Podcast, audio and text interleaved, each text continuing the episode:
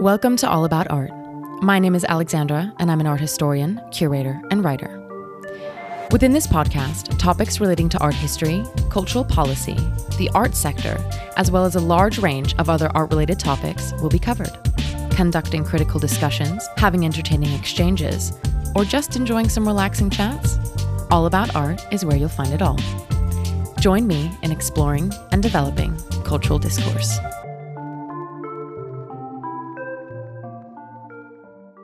Welcome to another episode of All About Art. In this episode, I speak to the fabulous London-based contemporary artist Libby Heaney. Libby has a first-class degree in physics from Imperial College London and a PhD in quantum information science from the University of Leeds. She spent 5 years working as a postdoctoral fellow at the University of Oxford and the National University of Singapore, leading her own research and publishing 20 papers on topics like quantum entanglement and quantum biology. In 2008, she won HSBC and the Institute of Physics Very Early Career Woman Physicist of the Year and a prestigious EPSRC postdoctoral fellowship. However, as you will hear later in the episode, Libby retrained as an artist at Central Saint Martins, graduating in 2015, and now works at the intersection of advanced technologies, science, and art. She is widely recognized as a pioneer of quantum computing and art, receiving substantial international press for her artwork ENT, which is a work that we will discuss in depth later on in the episode. Thank you, Libby, for coming on the podcast. Before I dive in, I wanted to let you lovely listeners know that All About Art is on Patreon. So if you want some behind-the-scenes content, maybe a bit of merch, the chance to get one-on-ones with me and my guests, or you're simply wanting to support this project, I would be absolutely thrilled if you decided to sign up. You can do so through the link in the show notes.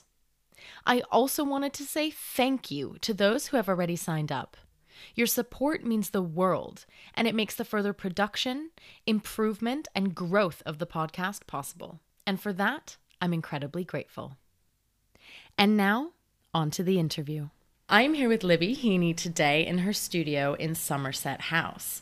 I'm surrounded by tests of slime sculptures, prints, as well as we have a guest here, her dog Swayze, which is really lovely. And so thank you so much, Libby, for sitting down with me today. Thank you. I am going to start off with asking you about your background, because you did not originally embark on a career in the arts. You can hear Swayze. He wants to be on the podcast. Oh, you started off in a completely different field. Yes. You hold a PhD in quantum information science from the University of Leeds. Yes. And now you also hold an MA in art and science from Central Saint Martins in London. I would love to hear more about that and how you decided to go from being a quantum physicist to using quantum physics within your work as an artist. So it was always going to be that way. So if you'd known me since I was younger, it was really clear that I would always try to move across to the arts. I think when I was young, at school, in my teen years, I had quite a difficult time at home. So I was looking at ways of escaping always. So I'd spend most of my time, say, in my art rooms after school, staying as late as I could so I didn't have to go home. I also read a lot, because there's a lot of escapism in reading. But I ended up doing physics instead of art at university because I come from a working class background, and everyone, teachers, people were like, I don't necessarily believe this, but get a proper job, you'll make more money doing something else. Yeah. You hear it a lot in the arts, don't you? Yeah. It's kind of like a pet peeve of mine when I talk to people, and not a pet peeve, but like it's almost like this phenomenon that everyone has experienced, that when they decide to go into the arts, be it in art history or as an artist, I feel like unless you come from a family that has worked in the arts, like if you have family members or people that have had successful careers in the arts, you hear that statement all the time. Yeah, 100%. I've heard it on your podcast before. Yeah, exactly. Yeah. A lot of people do say that. It's very true. And yeah, so I did follow that advice and go and do a physics undergraduate degree. And I think One of the reasons why I got into quantum physics, which is kind of a theory that describes a microscopic world that's very strange, you need a lot of imagination to kind of understand it, is because it was also a way of escape. It was kind of escapist as well. You're like entering this reality in your mind, in your imagination that is so beyond what we experience every day. So at that time I like moved to London and was also maybe partying a lot, and the quantum physics and the partying kind of felt like they fitted together. I love that. Well. It was the noughties, what can I say? But then all through that period as a scientist, I was saving money because after I completed my PhD, I actually did 5 years of postdoc, which is kind of in between like a permanent position at a university and the PhD studies.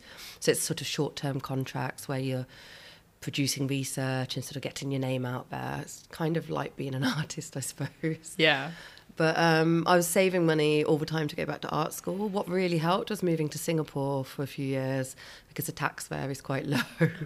So I was able to like squirrel away more cash than I would have done if I was in the UK or Europe. Wow. So as soon as I had enough savings, I was like, right, that's it.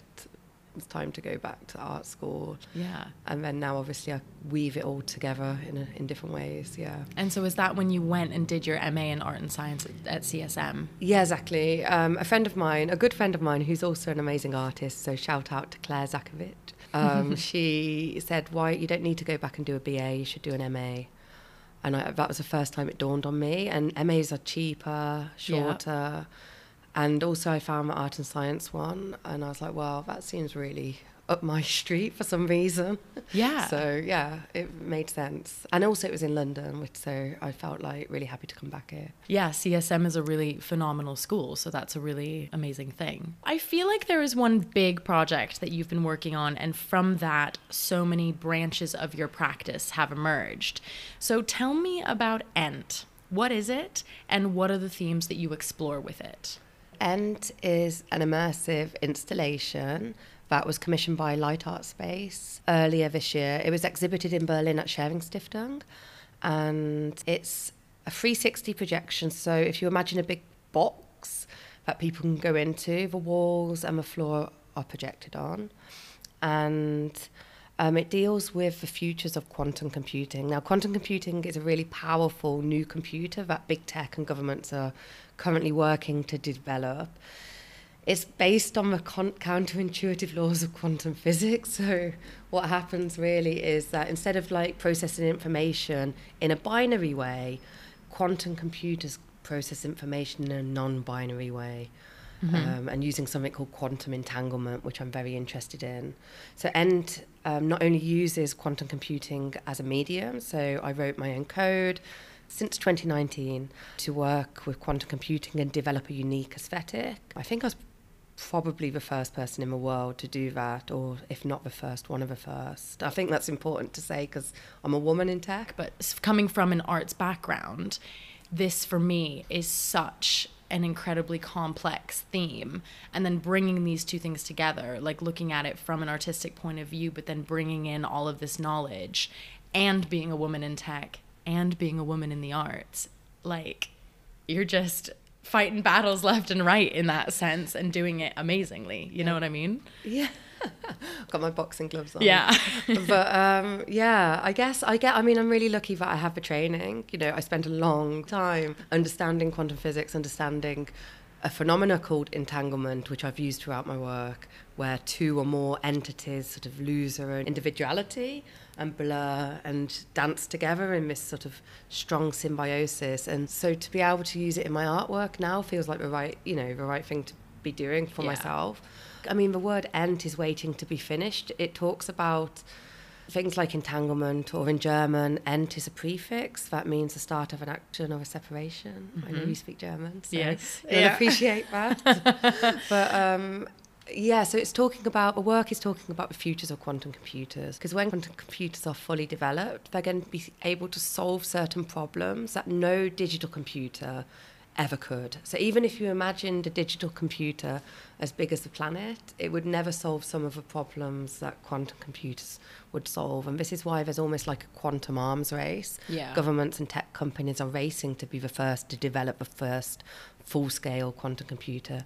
So ENT kind of situates itself between heaven and hell, drawing on a very famous artwork, Bosch's Garden of Earthly Delights, to give audiences something to like hold on to while I'm discussing these perhaps more complicated ideas from quantum physics. Yeah.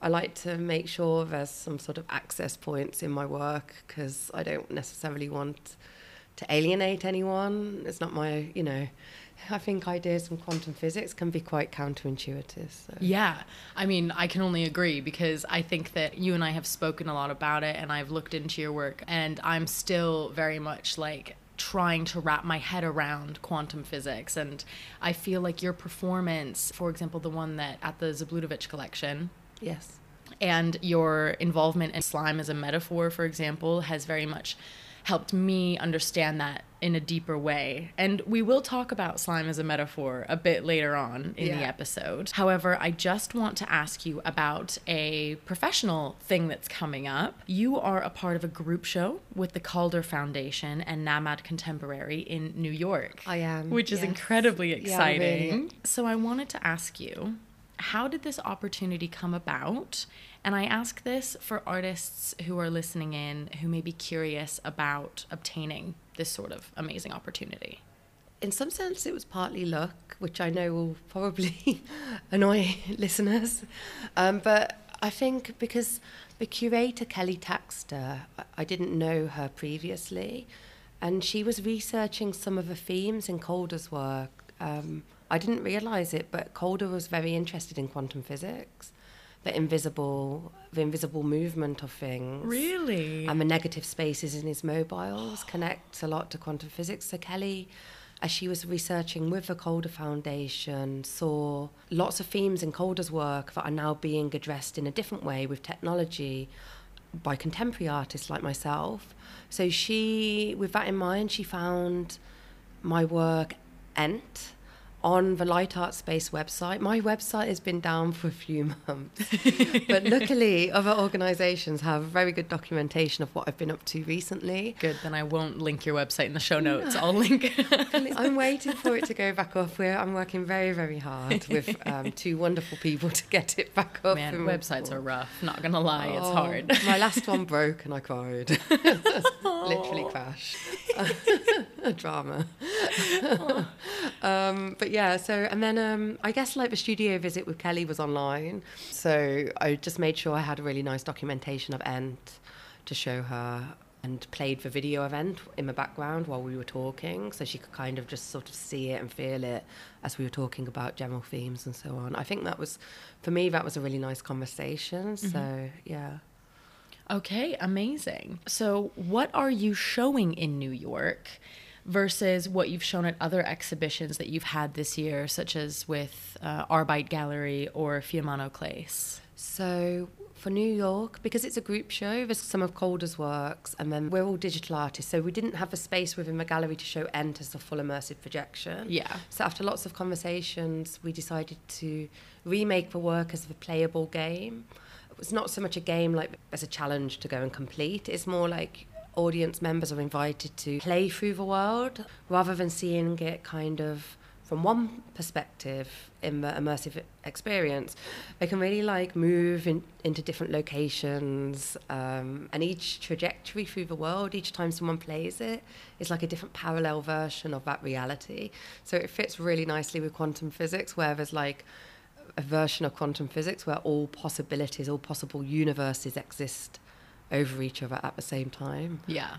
So this is like allowing people to kind of experience the materiality of this world on their own terms, which I think is really nice. Yeah. I'd like to kind of come back to how slime factors into your work.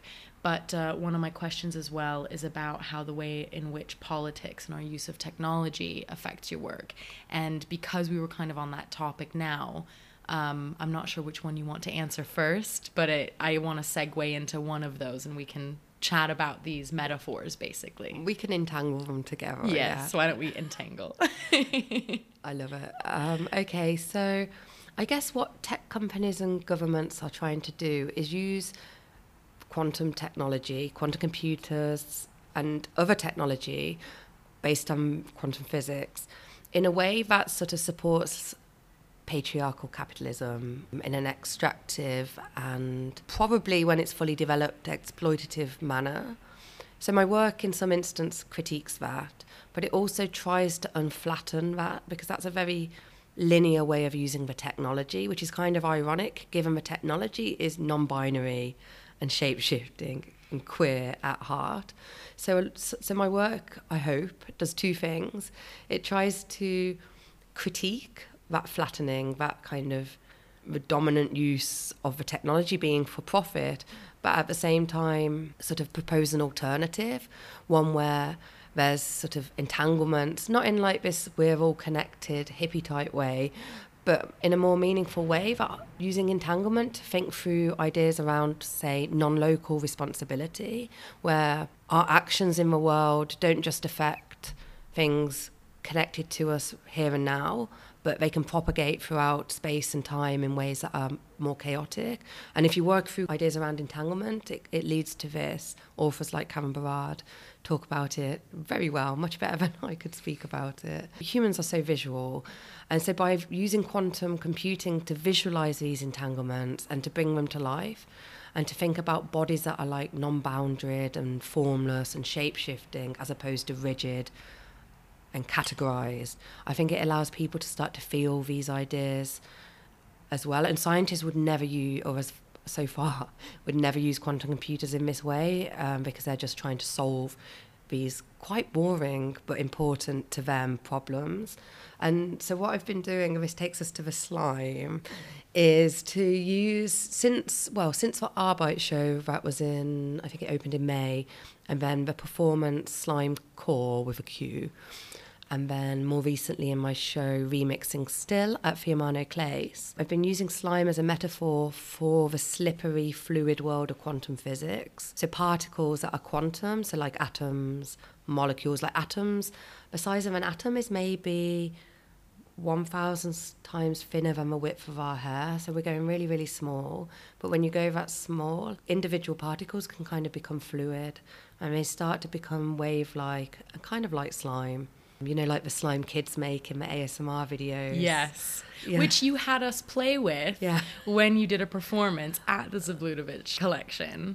It was absolutely phenomenal, but everyone was squishing this slime and mixing it with the slime of our neighbor and entangling, and we were playing with it. And for anyone who would like some context, Libby recited this. Would I call it a poem? Yes, I suppose so. I don't consider myself to be a poet. Mm. So I would see it as like a stream of consciousness / some rhyming text / essay, but I suppose that's a poem, isn't it? Yeah, because it was quite long as well, but it was phenomenal. It was this mixture of written word, but then also a bit of, rhyming text and having that sort of rhythm. But then you paused and instructed the audience to do things like play with their slime, squish the slime, connect the slime to those of their neighbors.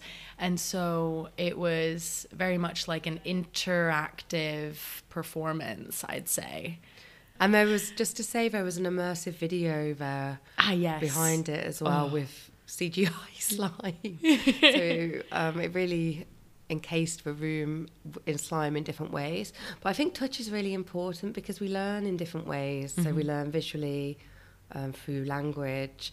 But I think to move beyond language and to experience something in an embodied way is so important. Like one of my favourite artists is Laura Provoost. My most recent episode was with Sophie Lambert because they just had Laura Provost's booth at Free's, like works at their booth at Free's, the Liston Gallery. I know, I saw it. I poked my arm through the board and tickled with those gloves. I did ask for permission to do that.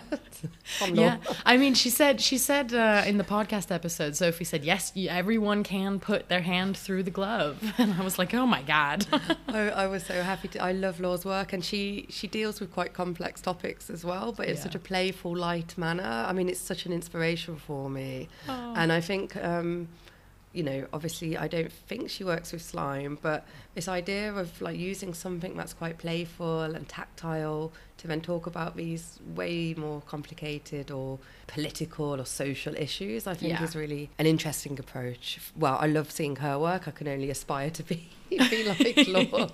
But, you know, it's interesting to, as an artist that works primarily with digital tools, it's interesting to think about how you can like move away from just screen-based and bring other modes and media into your work. Absolutely, and I think that you've done that in such an interesting way, especially after seeing your exhibition at Fiumano Clayes with the prints that you did, or I can't even call them prints because they're not. Can you describe them, the ones on the aluminum? Yeah, so they, I guess they have an object quality to them. Yeah. They're not just prints. They're, I call them corrupted advertisements for this fictional company called QX that I like to work through, which is another access point into my work through a fictitious company that's all about quantum experiences, and they're a bit slimy because... Yeah, it's almost a bit like creepy when you see some of the works that you've produced that are on behalf of QX, and they're very, like the video that was at Arbyte as well, and there were always these glitches, these dark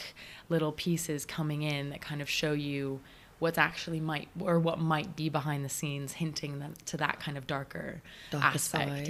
Yeah, exactly. Or the glitches could be a potential trying to break free. Yeah. You know, so yeah. I don't want to pin it down too much. They're something quite visceral, and they have a feeling that is erupting out. And so for Fiumano Clayes, it was a challenge for me to take the video works that I'd been making and make something 2D wall hung, which was hard because you've got lost all the time in a moving image work. You've got space.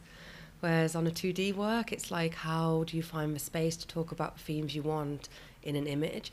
And I realised I found the space through the materiality of the work.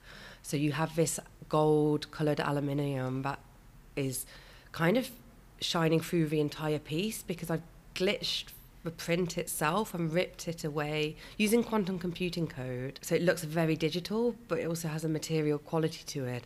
There's like these etched lines all through the print, and therefore you can see the gold mirror shining through, so you can see yourself in the work. So the work is entangling to you, to your interpretation, but also to the environment. So it's kind of still manifesting this idea of entanglement, but in a very different way to a moving image work. Yeah. And then the image in the piece is like slimy quantum computer. Yeah. So it's questioning, has QX appropriated slime as a way of marketing quantum computers, or maybe I've corrupted the prints? I don't know what I've done.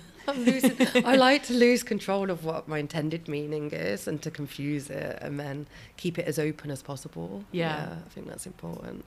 And I absolutely love, and I'm just going to talk about it because I'm just in love with them, but the slime sculptures now as well. If you'd like to talk very briefly about the production of those. Yeah, it was really great. I went back to I'm from the Midlands, so I went back to the Midlands to Stourbridge and worked with a wonderful glass artist called Elliot Walker, who, if you've seen Blown Away on Netflix, he's in season 2. I hadn't seen it before I met him, but now I've watched him actually win the series, so high five for that. But it was really great because we spent 2 days in the hot shop.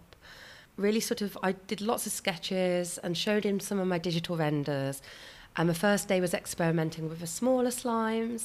They're hard sculpted glass, like sort of a toxic, transparent green, a dark purple that might look a bit like oil as well in a certain light, clear, which is beautiful because it holds the light, traps the light so well. In fact, all of them trap the light really well, and a gold colour. And we were just like working on the different forms, so they drip off the edge of the table or drip onto the floor, or Over the Door, I think that's it. But I really realised in my hot shop that the process of working with glass is like almost the mirror opposite of what scientists are doing to try and create a quantum computer. To create a quantum computer, you have to kind of cool matter down close to absolute zero.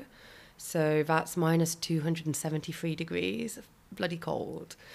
And even deep outer space is warmer than that. So like these quantum computers are actually colder than outer space, which is quite poetic.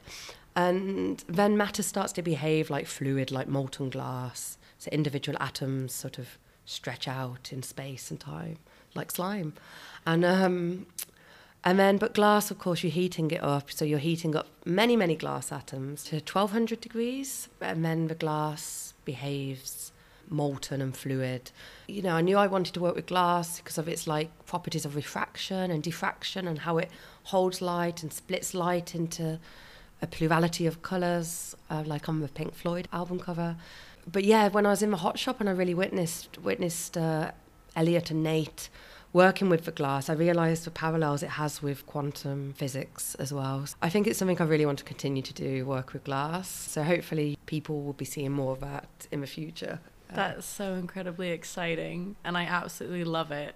And I also know that the titles are quite special of these works. Can you divulge a bit of that information? Yeah, I wanted the titles to be quite playful, and they came out of a text that I wrote for Slimecore performance. So examples are Jekyll and Slime, Better Look Next Slime, Slime Flies When You're Having Fun.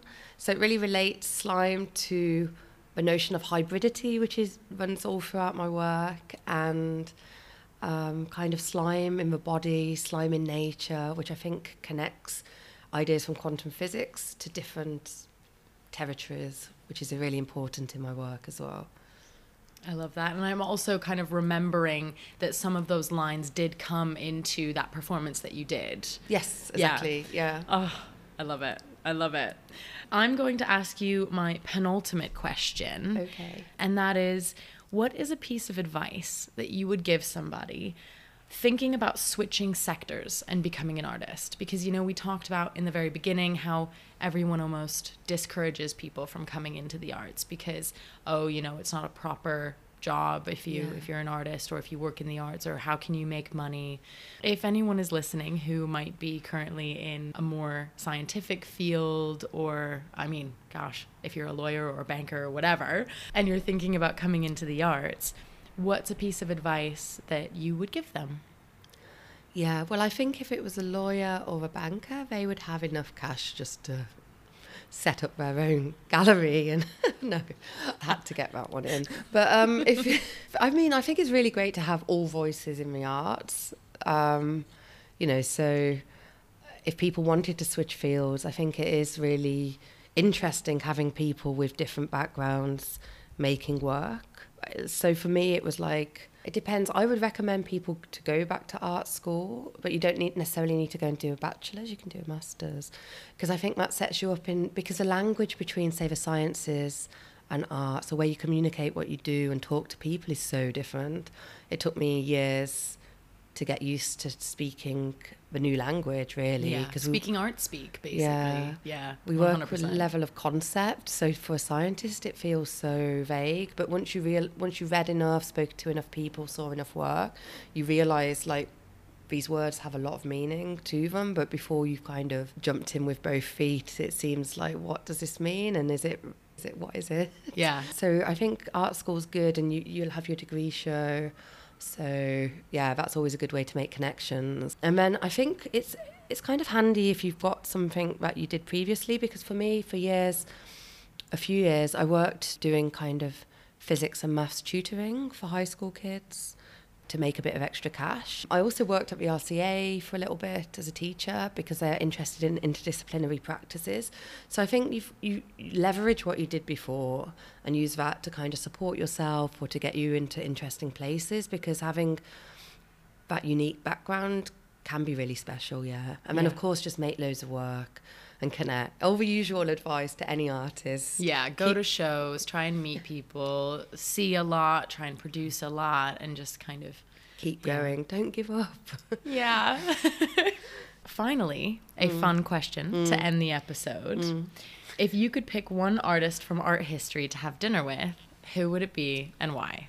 Well, when you sent me the questions through earlier, I was like, I'm not choosing one, I'm choosing two. And I think that's quite apt because we've been talking about non-binary and multiplicities. So yeah. I think it would be, so one of my favourite artists is Louise Bourgeois. Mm-hmm. I remember seeing her retrospective at the Tate, I think in 2007, so ages ago now. And I was still working as a scientist at the time, and I was just like crying afterwards. It moved me so much. And I remember seeing a video of her after you'd finished seeing the main show, but it was kind of on the sort of near the cafe outside. And she was so fierce and so passionate about the work, kind of meaning something to you personally. And I think as a scientist, that was something that I really had to learn. To like express me rather than trying to take myself out of stuff. So she would be super interesting. And I'd love to pair her with Leonardo da Vinci. Because for me, he's like a Renaissance polymath. So obviously he's got that straddling art and science like myself. Yeah. I'm not trying to say I'm like him. But you know, like, it's interesting. The Da Vinci of our generation, Libby Heaney. God, don't. Oh my God. But I just feel like he is almost the opposite of Louise Bourgeois, but yet still kind of would be interesting for me to talk to him, but putting them both together at dinner, I just think would be so hilarious. And I'm so wonder what she would say about putting yourself in the work and in his like science and stuff like this. Yeah. Yeah. Oh, I absolutely love that answer. Thank you so much. And, that concludes all of my questions. So, Libby, thank you so much for coming on the podcast. Thank you so much. It's been an absolute pleasure. And that is it for today on All About Art. If you enjoyed this episode, please leave me a rating or a review, as it helps more people discover the show. Also, feel free to share with your friends, or if you share on social media, tag me and get in touch. Thank you so much for listening.